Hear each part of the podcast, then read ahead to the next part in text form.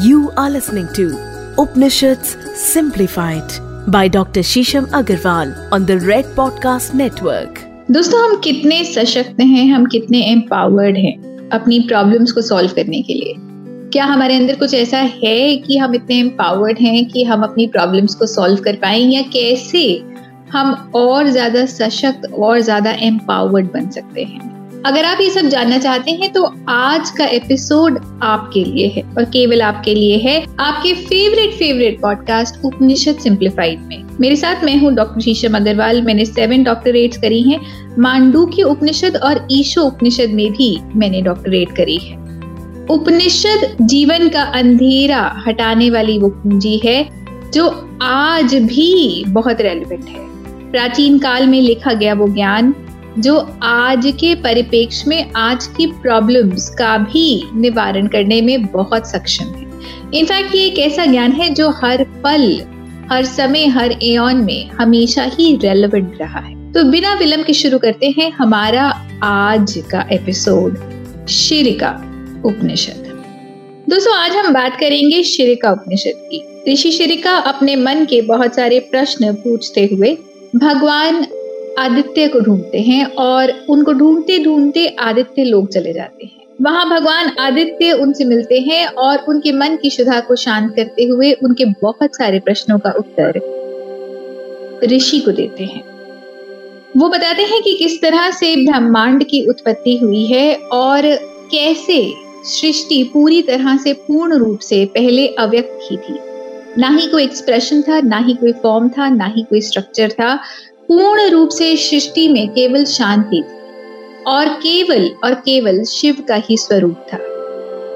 और जैसे रोशनी पड़ती है एक प्रिज्म के ऊपर और वो प्रिज्म एक ही रोशनी को सात डिफरेंट तरीके की रोशनियों में डिवाइड कर देता है स्पेक्ट्रम क्रिएट हो जाता है, उसी तरह भगवान शिव के ऊपर जब प्रकाश पड़ा तो उनके ऊपर प्रकाश पड़ने से ये रियलिटी क्रिएट हो गई। इसका एक स्पेक्ट्रम क्रिएट हो गया और आज हम जो कुछ भी देखते हैं, जिस तरह से भी सृष्टि की संरचना हुई है, वो भगवान शिव के ऊपर जब प्रकाश पड़ा तो उस प्रकाश के चारों तरफ़ फैलने से जो रिफ्लेक्शन क्रिएट हुआ, उसी से डिफरेंट रियलिटीज क्रिएट हो गई डिफरेंट यूनिवर्सेस क्रिएट हो गए, अनंत ब्रह्मांड क्रिएट हो और इसी तरह से सृष्टि की संरचना। तो हम जो कुछ भी देखते हैं, उस सब में शिव का ही स्वरूप है। हमारे अंदर जो कुछ भी है, वो सब कुछ भगवान शिव की ही कलाओं से संपन्न है। आगे जाके भगवान आदित्य बताते हैं ऋषि को कि कैसे जो कुछ भी हमारे अंदर निहित है, वो सोलह कलाओं से संपन्न दोस्तों, अक्सर आपने कभी किसी वेद को सुना होगा या किसी ज्ञानी को सुना होगा या टेलीविज़न में, रेडियो में अक्सर हम सुनते हैं कि भगवान सोलह कला संपन्न है या भगवान का जो स्वरूप है, वो सोलह कला संपूर्ण है। तो हमारे अंदर भी जो कुछ भी निहित है या हमारे आसपास जो कुछ भी है, वो अपने आप में सोलह कला संपूर्ण है। और इस तरह से देखा जाए तो अगर हम भी भगवान की ही उत्पत्ति है तो हमारे अंदर जो पावर है, वो भी सोलह कला संपूर्ण अगर मेरे अंदर जो कुछ भी है, जो भी एनर्जी है, और जो कुछ भी ऊर्जा घूम रही है, चाहे मेरे चक्र हैं, चाहे मेरे और हैं, चाहे मेरे मरीडियंस हैं, चाहे मेरे अंदर की सूक्ष्म नाड़ियाँ हैं, चाहे मेरे अंदर का पूरा प्रजातंत्र है, वो सब कुछ सोलह कड़ा संपूर्ण। तो अगर मैं इस तरह से देखूँ तो मैं हर वक्त एम्पावर्ड हूँ, क्योंकि मेरे अंदर हर वक्त उस ईश्वर की शक्ति निहित है। सिर्फ़ इस चीज़ को मानने की और इस चीज़ को समझने की शक्ति की समझ हमें चाहिए। इस चीज़ को हम जितना ज़्यादा मानेंगे कि हम स्वयं शिव रूप ही हैं।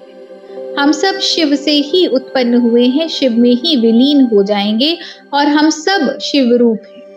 इससे दो चीज़ें होंगी। पहला तो ये कि जो भी कर्म मैंने बनाए हैं, वो सारे के सारे कर्म अपने आप में नष्ट हो जाएँगे क्योंकि मैं अब अपने स्वरूप से आइडेंटिफाई नहीं करती, मैं अपने आप को शिव के ही स्वरूप में तो अगर आप अपने आप को भगवान शिव के ही स्वरूप में देखते हैं तो आपका ईगो, आपका जो अहम है, वो अपने आप नष्ट होने लगेगा और आप अपने आप में ईश्वर के स्वरूप से एकाकार कर जाएँगे। पहली चीज़। दूसरी चीज़, जब मेरी आइडेंटिटी ही नहीं रही, मेरा कर्ता भाव ही नहीं रहा तो मेरे कर्मों का शमन अपने आप हो जाएगा। और दूसरा, बहुत बार जब हम कोई कार्य करना चाहते हैं तो हमारे अंदर हिम्मत नहीं आती। हमारे अंदर शक्ति नहीं आती, क्योंकि हमें लगता है हम अधूरे हैं या हम अपने आप में इतने पावरफुल नहीं। परंतु अगर आप ये मानेंगे कि आप में हर प्रकार का पोटेंशियल है, आप 16 कला संपूर्ण हैं, आप चाहें तो कुछ भी हो सकते हैं। आज अगर अपने आप को किसी परिधान में देखते हैं, किसी आइडेंटिटी से आइडेंटिफाई करते हैं, अपना स्वॉट एनालिसिस करते हैं तो आइडेंटिफाई करते हैं आप अपनी वीकनेसेस भी और अपनी स्ट्रेंथ दोस्तों, असली में स्ट्रेंथ वो चीज़ है जिस चीज़ और जिस एबिलिटी जिस क्रिएटिविटी पर आपने पार पा लिया है। आप अपने उस पोटेंशियल को उस जगह पे, उस फियर पे रियलाइज़ कर चुके हैं। पर जिस पोटेंशियल को आपने रियलाइज़ नहीं किया, असली में वो आपकी वीकनेस है। इसका ये मतलब नहीं कि आपके अंदर किसी चीज़ की कमी है। इसका ये मतलब है कि अभी आपने वहाँ पर अपना पोटेंशियल रियलाइज़ नहीं किया।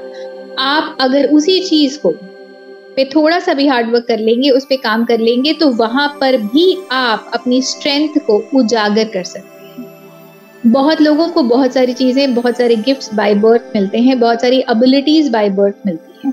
पर बहुत लोग इन एबिलिटीज को जाया कर देते हैं या उन पर काम नहीं करते।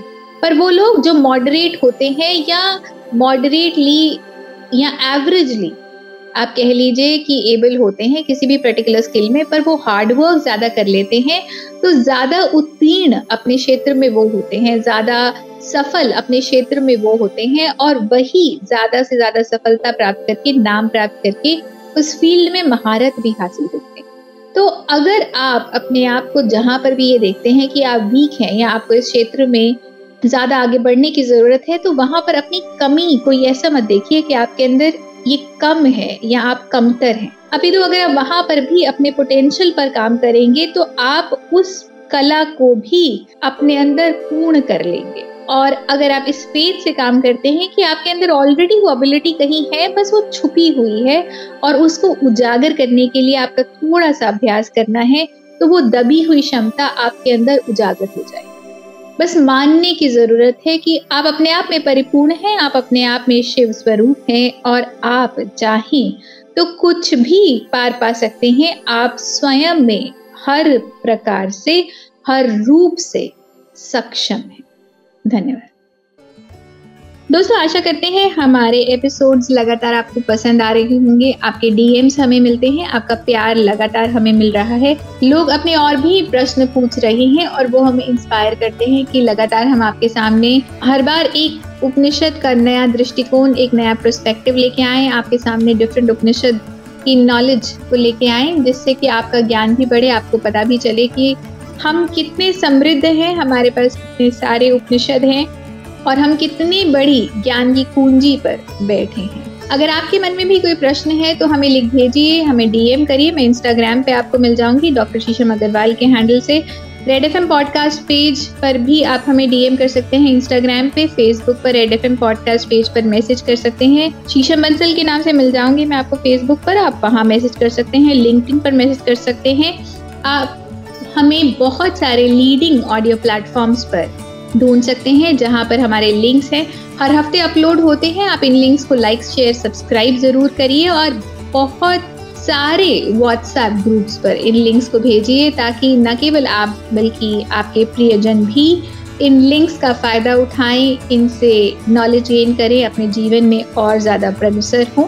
और मेरी बहुत सारी पुस्तकें अमेजोन पर अवेलेबल हैं। कैसे इंग्लिश और हिंदी में अवेलेबल है। ये एक लेटेस्ट रिलीज़ हुई पुस्तक है, जहाँ पर हम अपने बहुत सारे रीति रिवाज किस प्रकार कर सकते हैं, खुद ही कर सकते हैं और कैसे स्वाध्याय से आप इस बुक से खुद ही अपने बहुत सारे रीति रिवाजों के बारे में जान पाएँगे, उनको प्रैक्टिस कर पाएँगे और उसके पीछे का लॉजिक भी समझ पाएँगे। ये पुस्तक इंग्लिश हिंदी दोनों में अवेलेबल है।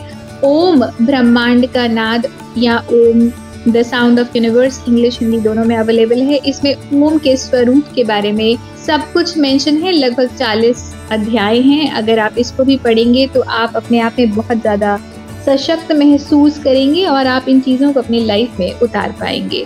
इसके अलावा मेरे फिक्रे मेथड टू मैडनेस अंतिम लिखाई और अन्यत्र बहुत सारी पुस्तकें हैं। अगर आप अपने ज्ञान को बढ़ाना चाहते हैं, अपने ज्ञान को विकसित करना चाहते हैं तो अमेजोन से इन पुस्तकों को ऑर्डर कर सकते हैं और अपने ज्ञान में लगातार बढ़ोतरी कर सकते हैं और हम मिलेंगे आपसे हमारे अगले एपिसोड में अगले हफ़्ते। तब तक बने रहिएगा हमारे साथ। धन्यवाद। You are listening to Upanishad simplified by doctor Shisham Agrawal on the Red podcast Network.